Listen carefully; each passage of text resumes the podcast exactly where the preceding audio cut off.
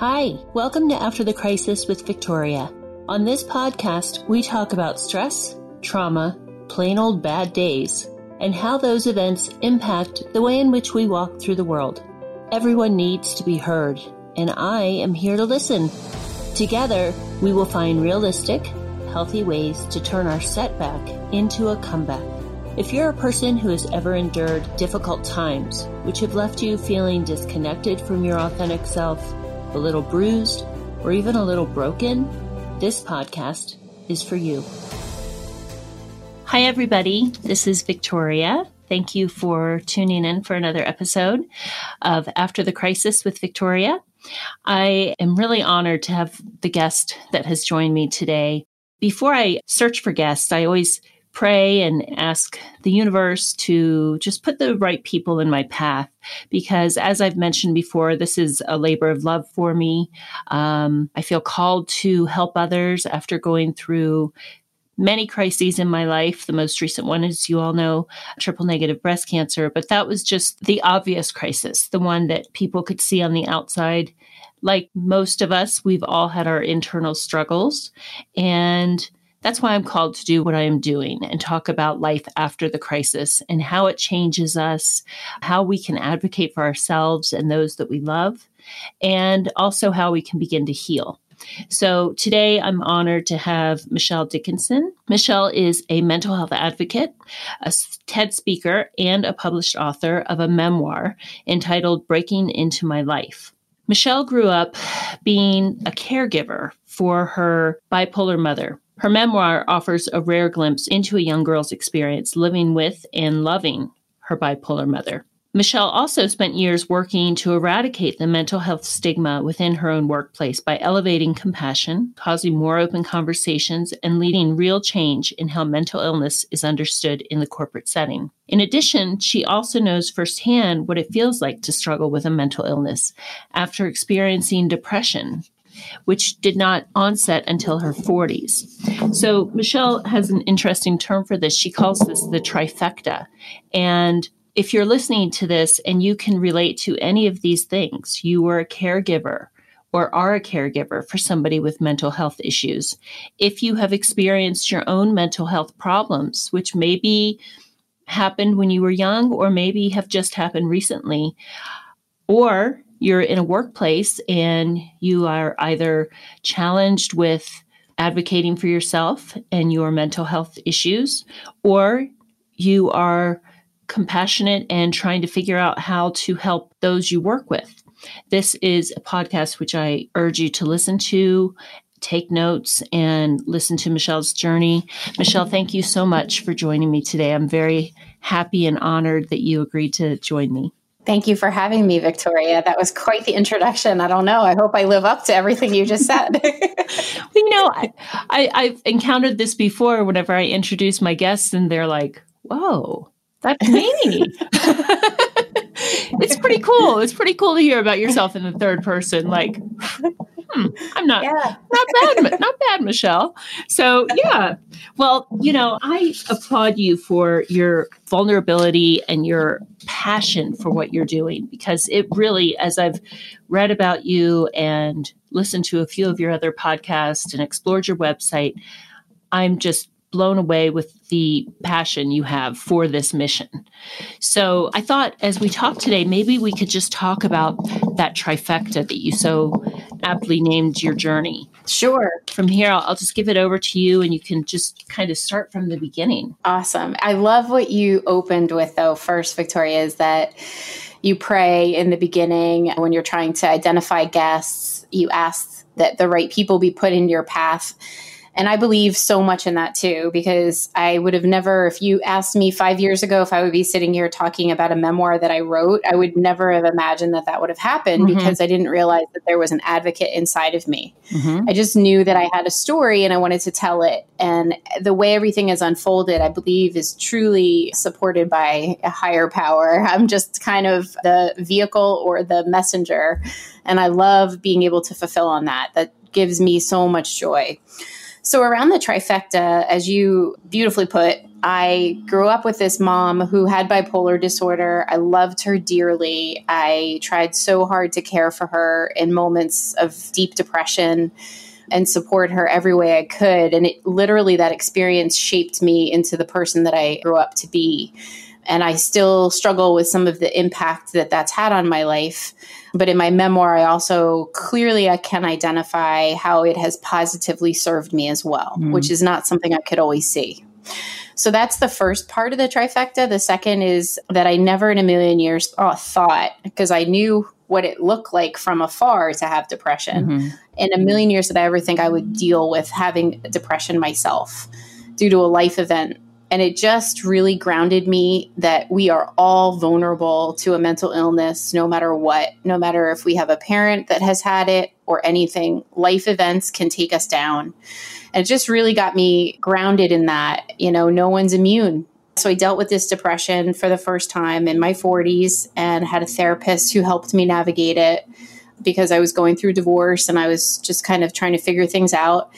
And then simultaneously to that, I was working at this wonderful company, Fortune 500 company, who was very progressive, wanting to create inclusion for people with mental illness, invisible disabilities. And I was part of the leadership team that helped grow that into the fastest growing and the largest employee resource group within the company. Wow. A couple of questions. Talk to me a little bit about being a caregiver for your mother. And as I briefly discussed with you before our session, this is a very personal topic to me mm-hmm. because I had a mother with untreated mental illness.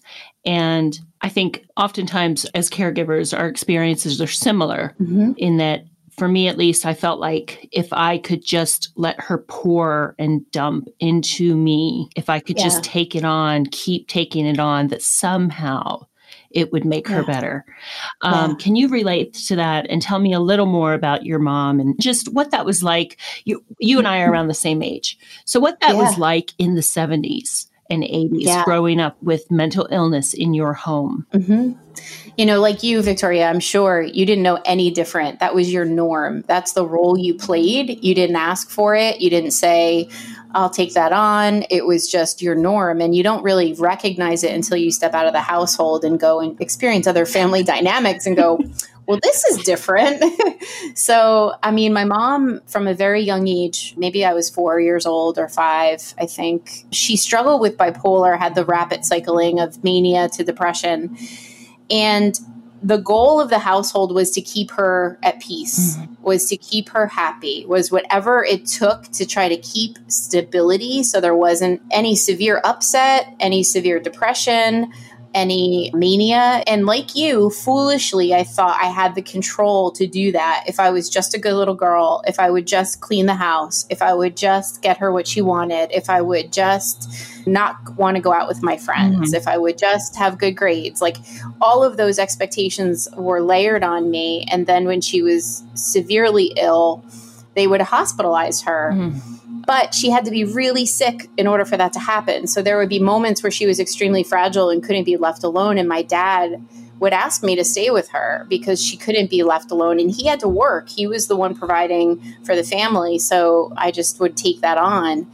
It was hard. And again, I didn't know any better. I kept it a secret. It was a very big embarrassment. I didn't want anyone to know what I was dealing with. I wouldn't let my friends come over. Mm. I had a false sense that she was okay one time, invited my girlfriend over, and she went nuts. And I had to then explain that. So I was like, nope, never again am I having friends over. Mm. So that was hard. And then you also had the moments where she was sick. I would have to be out of school for several weeks, and I'd have to go back to school and try to explain, you know, where I was and why I was out. So, I mean, it was definitely a challenge. And when I released my memoir in the beginning of 18, the thing that amazed me was there were so many girls in my high school class, girls and guys, who reached out to me and said, I was dealing with the same thing. We were in class next to each other and we had no clue wow. because we were so embarrassed mm-hmm. to talk mm-hmm. about it. So, I'm just going to stop you right there and put this into context. So, you're how old at this point when you're missing weeks of school? Junior high, seventh or eighth grade. Seventh or eighth grade, and you are not going to school because it's your responsibility to stay home and take care of your mother. Yeah, she couldn't be left alone, and she wasn't so severe that they had to institutionalize her. yeah. Whew. As you're hitting puberty, and all oh. the all the fun that goes along with being a teenager mm-hmm. coming into those changes in your body and your emotions and your hormones and everything else you are home making sure your mother doesn't hurt herself right i'm assuming right Yep, that she's okay, that she's not gone off and gotten into her car and driven someplace or gone mm-hmm. on a mm-hmm. shopping spree and spent money that we didn't have mm-hmm. or whatever. And then all along feeling like if I can just be good enough, if I can do more, if I can be more, somehow that will help her get better. She'll see this in me and yeah. it will make her get better.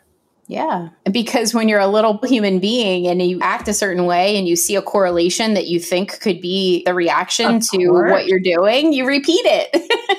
Yeah. and you think, I have the power. Oh my goodness. I have the power to keep her calm. I have the power to make her smile. I have the power to make her be okay. Mm-hmm. And then mm-hmm. when I don't, it's like, what did I do wrong?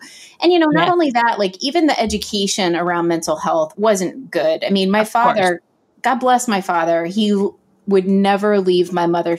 He would never not want to take care of her. He never left her side, no matter all the years of mental illness. Mm-hmm. But he mm-hmm. would literally use that against me and say, Would you stop being bad because you're causing her to have her upsets? And I'm not angry at him for that. That's mm-hmm. just a reflection of what he knew and didn't know around mental health. Of course, health. of course. It was not that long ago, but when we talk about mental health and the way that thankfully it is evolving, it has a long way to go. Right. But when we look back on that era, it seems like eras and you know just yes. forever ago that it was just such a unknown territory. People just did not know how to name it, how yeah. to deal with it. The medications were mm-hmm. primitive. Yep. Basically just knocked everybody out. Yep. When they were having, at least in my experience, you know, mm-hmm. just they didn't know what, how to manage moods. They just would sedate basically. Oh yeah, my mom had electronic shock therapy mm-hmm. so many times, so many times, and mm-hmm. you know her memory would start to go, and she would come home a totally transformed human being and one that I wouldn't even recognize because she had undergone shock therapy. Oh, and uh, it, it, was bizarre. It must know? have been. Must yeah. have been bizarre. So, at what age were you able to, or were you able to ever extradite yourself from that situation in a way that you could protect yourself? Mm-hmm. Because I can relate to the fear and the anxiety. Mm-hmm. And even when I went to college, there was still a lot of very unhealthy interaction between mm-hmm. my mother and myself. And, you know, I remember being in my dorm room on the floor crying, trying to console her, trying to help her through her most recent whatever she was going through. And you know having a final the next day or you know having a project due and not knowing how to create healthy boundaries. So mm-hmm. share a little with me about what that was like for you. I had wanted to go away to college but I wasn't encouraged to go away to college mm-hmm. because I was needed to be at home. Mm-hmm. So I went to a local county college. So I never left in my college years. I actually stayed and actually i can't even call that my college years because i started going to uh, county college hated it dropped out and started working immediately so i was still living at home and still playing the role of the caregiver up until the point where i met my first husband mm-hmm. and that was the way out. Mm-hmm. that moving in with him and getting married and taking on that life yes. was really what initially got me out of the house and out of the circumstance. But yet even though i was physically not there she still had a hold on me. Mm-hmm. uh, still manipulated still called still stressed wanting to see me wanting to me to visit and i never wanted to visit i was so done i was angry i was hurt and so it was probably the first marriage that i saw an out to get me out of physically being in that space with her. Mm-hmm. Yeah, I can relate to that. You're exhausted, you're tired, you feel like your efforts are futile, and you just want relief. Yeah. But at the same time, the compassion for what it must have been for our mothers, you yeah. know, to have been stuck in that trap mm-hmm. of their mm-hmm. minds as I've gotten older and struggled with my own issues. Thankfully, not as severe as that, but just, you know, I have grown to have more compassion for her. But I do remember being very angry and resentful and exhausted, just yeah. tired. It's so great that you bring that up because I was a very angry young woman. Mm-hmm. I was mm-hmm. very angry. I it was her fault I didn't go to college. It was uh, her fault I go away to the college I wanted to. It was her fault. All these things were wrong and I was angry, very very very angry with her for many years. Mm and she controlled how I felt. And so it wasn't until I went to a therapist and started to create boundaries mm-hmm. that were healthy boundaries for me. So it wasn't exhausting me.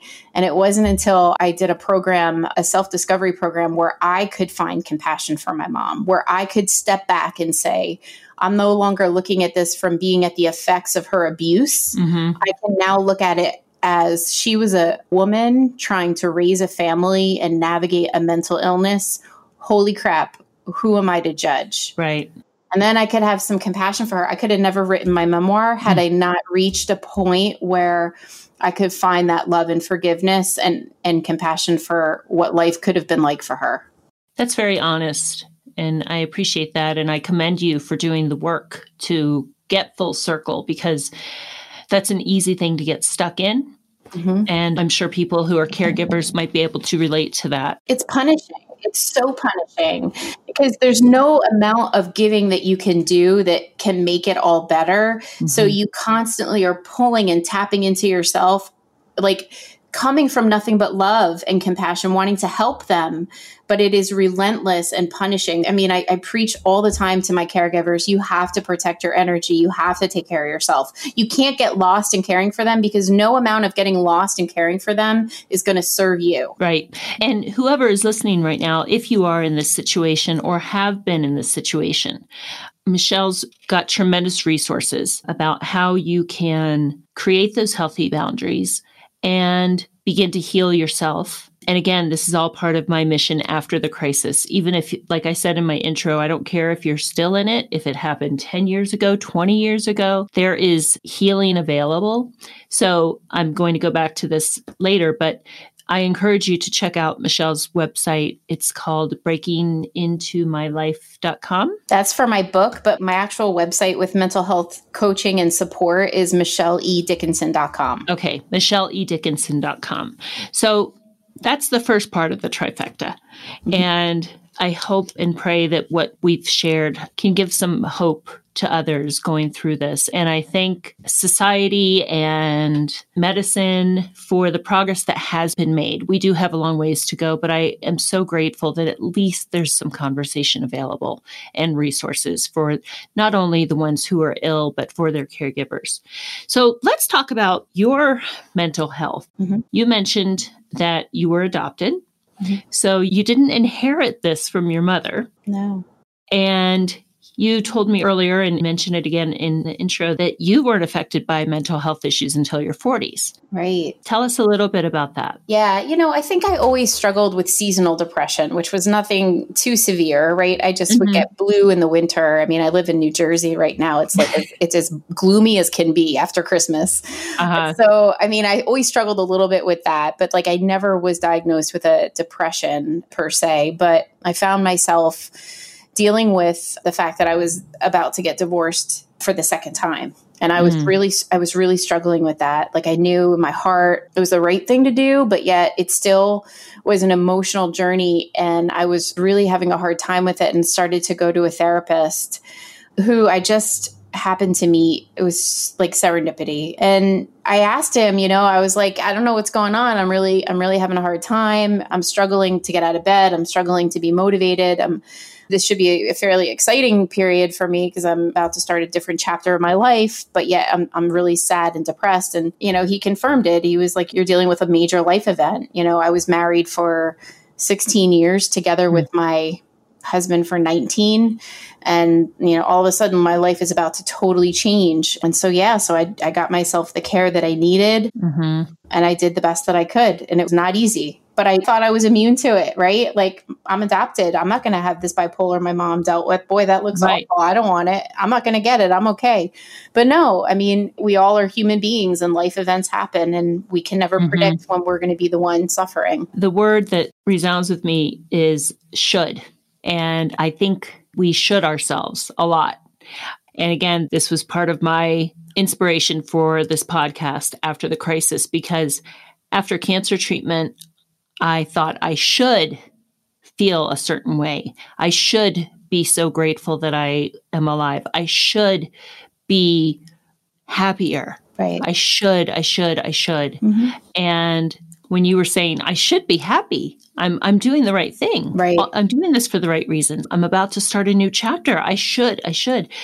We do that to ourselves so much.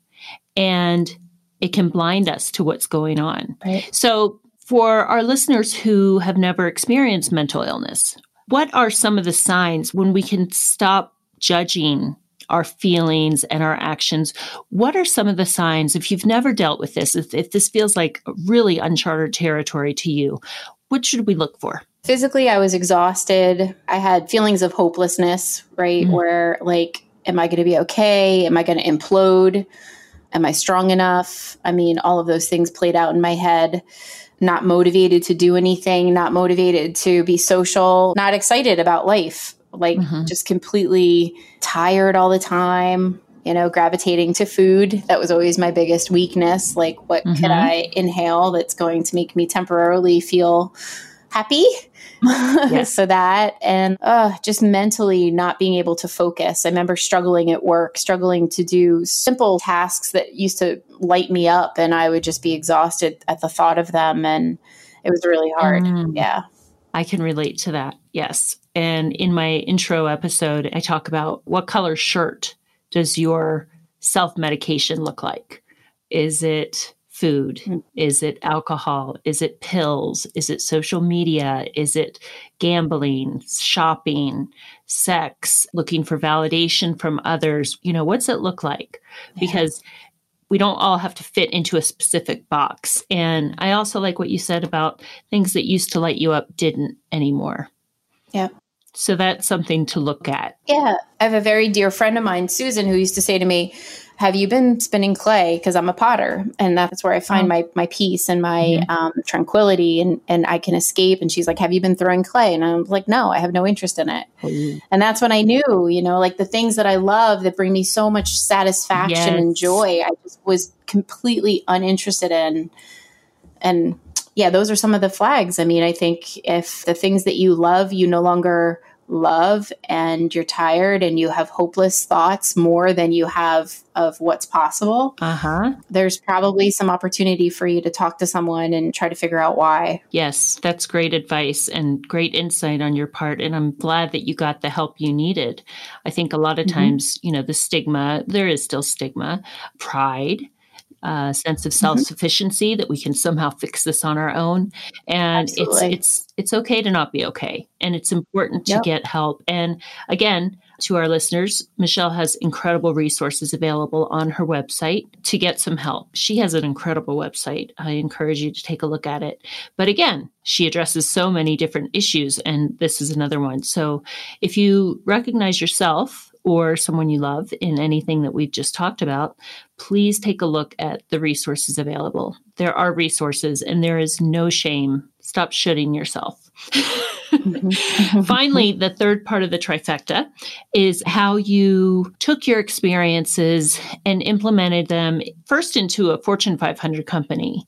And then talk to me a little bit about that. And then also how you transitioned from working in that Fortune 500 company to doing what you're doing now. Yeah. So at the beginning of 18, I was fortunate to publish my memoir, and I was able to have that now as almost like a calling card to start a conversation about mental health, which was the coolest thing because at the time, my company was starting to really get present to the importance of inclusion mm-hmm. of invisible disabilities, just like we were inclusive of those with physical disabilities.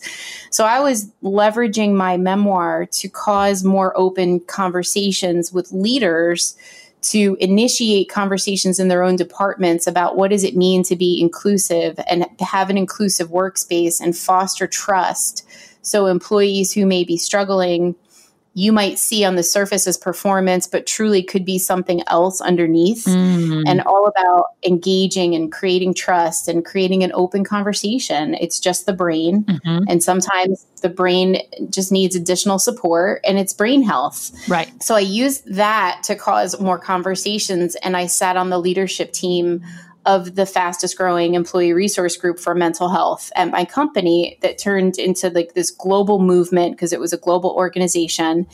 And you know we were having panel discussions. There was a ted stage where people were openly sharing their connection to mental illness. Mm. it was creating energy and discussion. And it was amazing to witness because people we're openly starting to talk about things. And be, when you can talk about it, you can connect with other people who may be struggling or who have navigated it. And if they've navigated it, they represent hope. Mm-hmm. And that's the greatest gift that you can give an employee is to connect them to another employee who's navigated it, mm-hmm. who's okay after the storm, and can actually provide a lens of hope to that person who might be in a space of ambiguity. Right. The same way that if let's say I went into my workplace and announced that I had breast cancer, the first thing they would do is say, Oh, go talk to so and so. She went through this five, ten years ago. And I would have latched onto her and she would have been kind of a, a lighthouse and a beacon of hope yes. for me. Yes. So what a beautiful concept to be able to do the same thing. It's just an organ, it's a brain. Yeah. yeah. it needs tending to, it needs nurturing, it needs sometimes medication, just like any other illness. So that's wonderful. And the alternative is that you don't have an open dialogue about mental health, and that poor person, like me in the beginning, has to put on a mask, come to work, and that added layer of stress and anxiety of keeping that a concealed secret is making my life even more challenging. So create that trust between the manager and the employee mm-hmm. and have the employee feel comfortable talking about something that might be sensitive like this. Yeah. Because if you can leverage a trusting relationship, you can support the employee where they are. If they need something, you can work with your HR department to give them certain accommodations you are going to foster loyalty and they are going to want to keep working. And if you look at the disability cost associated with mental illness, it is in your best interest to keep that employee engaged and a contribution in the capacity that they're able to and you will have a loyal workforce if you do that. Right. And that's something you address on your website as well. Yes. So for employers who again, may feel kind of out of their depth with that sort of conversation. If you're looking at the bottom line, it's in your best interest to gain some emotional intelligence around this topic. Yes. So that, of course, as a human being, you want to serve and help your employees. But when you're looking at the big picture, it's worth your time. Yep. To invest in this topic and do your best to serve the employees so that they can serve you. And, like you said, create a real loyalty. Mm-hmm. I think the biggest challenge that we have, you know, I've been part of this mental health landscape in the workforce for quite a few years now. I've done a, bunch of public speaking. I've sat on workplace panel discussions at mental health meetings is, you know, when companies are so focused on driving for performance, their greatest asset gets diminished, and that's their people. Mm-hmm. If they're driving so hard for performance and they're not checking in with their people and they're not caring for their people and they're not creating an environment where there is compassion and there is acceptance for invisible disabilities, you know, it's such a missing. It, it really, really is. And performance mm-hmm. is going to happen if you cultivate a healthy workforce and a happy mm-hmm. workforce you know, people would say oh, it's a chicken or the egg. No, like if you take care of your people, you create the environment, I bet you dollars to donuts that the performance is going to go up. Yes. And your ultimate expectation or your ultimate requirement is going to be fulfilled. Right. Just do a better job taking care of your people. yes, I like that. So again, Michelle's website also offers some incredible resources and Michelle herself does some coaching and work with companies. So, talk to me about that. So, you were part of this company.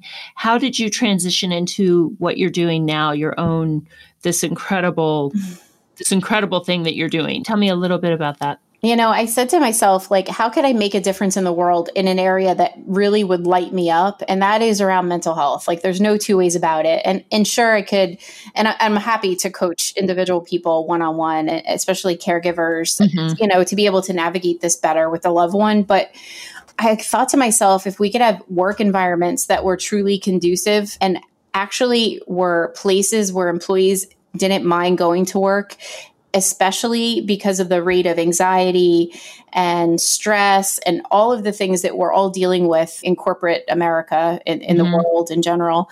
That's where I wanted to go. I, I knew the workplace was going to be a place where you could truly make a difference for the masses, one company at a time. Mm-hmm. So, you know, my experience driving the ERG, the Employee Resource Group, I think is a great skill that I would love to share with organizations how to go about doing that. I also have five ways that companies can create a more compassionate environment there's so many different opportunities and there's so many different audiences.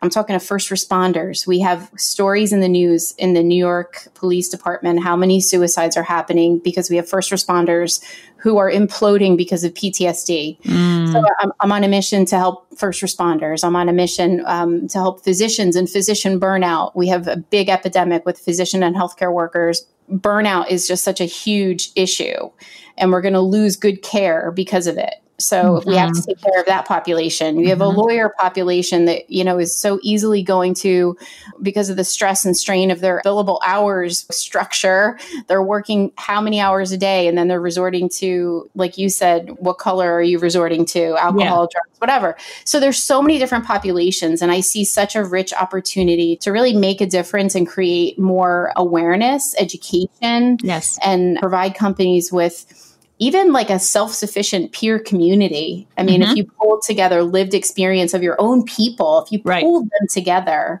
that's such an additional asset in addition oh, to yeah. EAP or benefits. Like your people supporting your people, there's just so it's just ripe. There's so much opportunity to do a better job for people, and I'm on a mission to be the source of that. You are. Like I said, your passion is admirable. It resonates with me. I feel the same way. I get on this microphone. I don't quite know what I'm supposed to be doing, but like you said, you're just a mouthpiece. Mm-hmm. And I just know that you're right. It is the right time. The environment in the world is ripe for this. Right.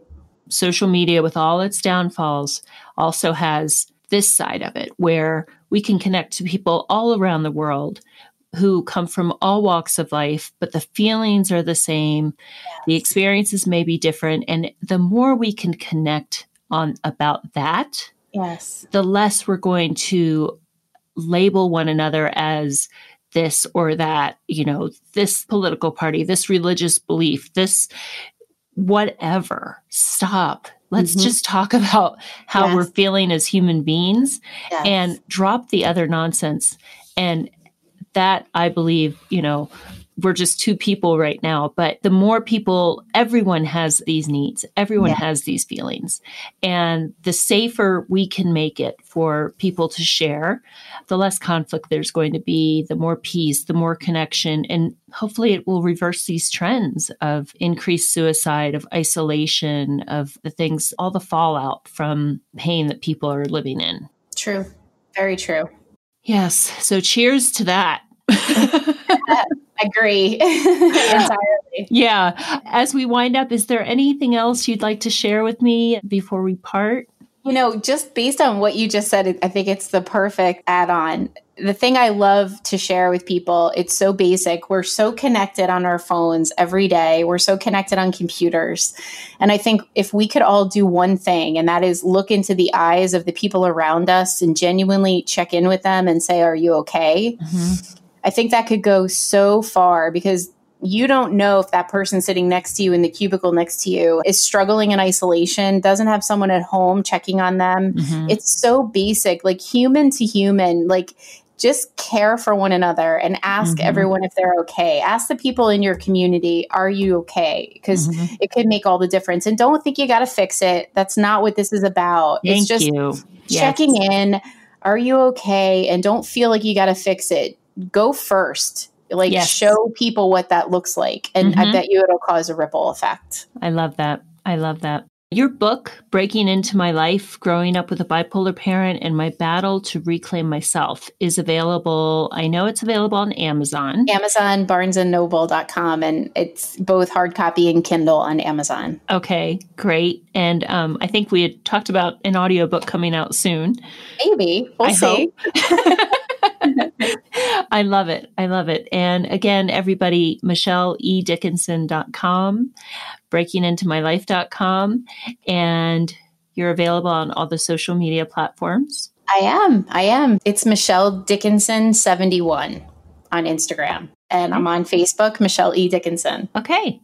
Thank you so much for being here. I feel like this has been a very meaningful conversation for me personally.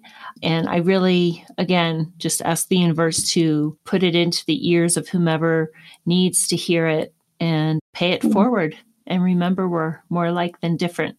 If you like this podcast, rate my podcast. I like five stars. Um, and please leave a review. You can follow me on social media and you can find my website at victoriaenglishmartin.com. You can find my podcast there. As you know, I'm also an integrative nutrition coach. I'm available to help you with just getting healthier in all areas of your life. And I look forward to talking to you soon, Michelle. Thank you for having me, Victoria. Have a great new year. Thanks for listening to After the Crisis with Victoria. For more about me, how I can serve your needs, and links to our special guests, please subscribe to this podcast and visit victoriaenglishmartin.com. Also, come on over to our free Facebook group and join our community after the crisis with Victoria. I'm offering access to fun, healthy, and thought provoking content. Additionally, you'll find exclusive programs, workshops, and one on one coaching. Until next time, count your blessings, not your burdens. And remember, there is life after the crisis.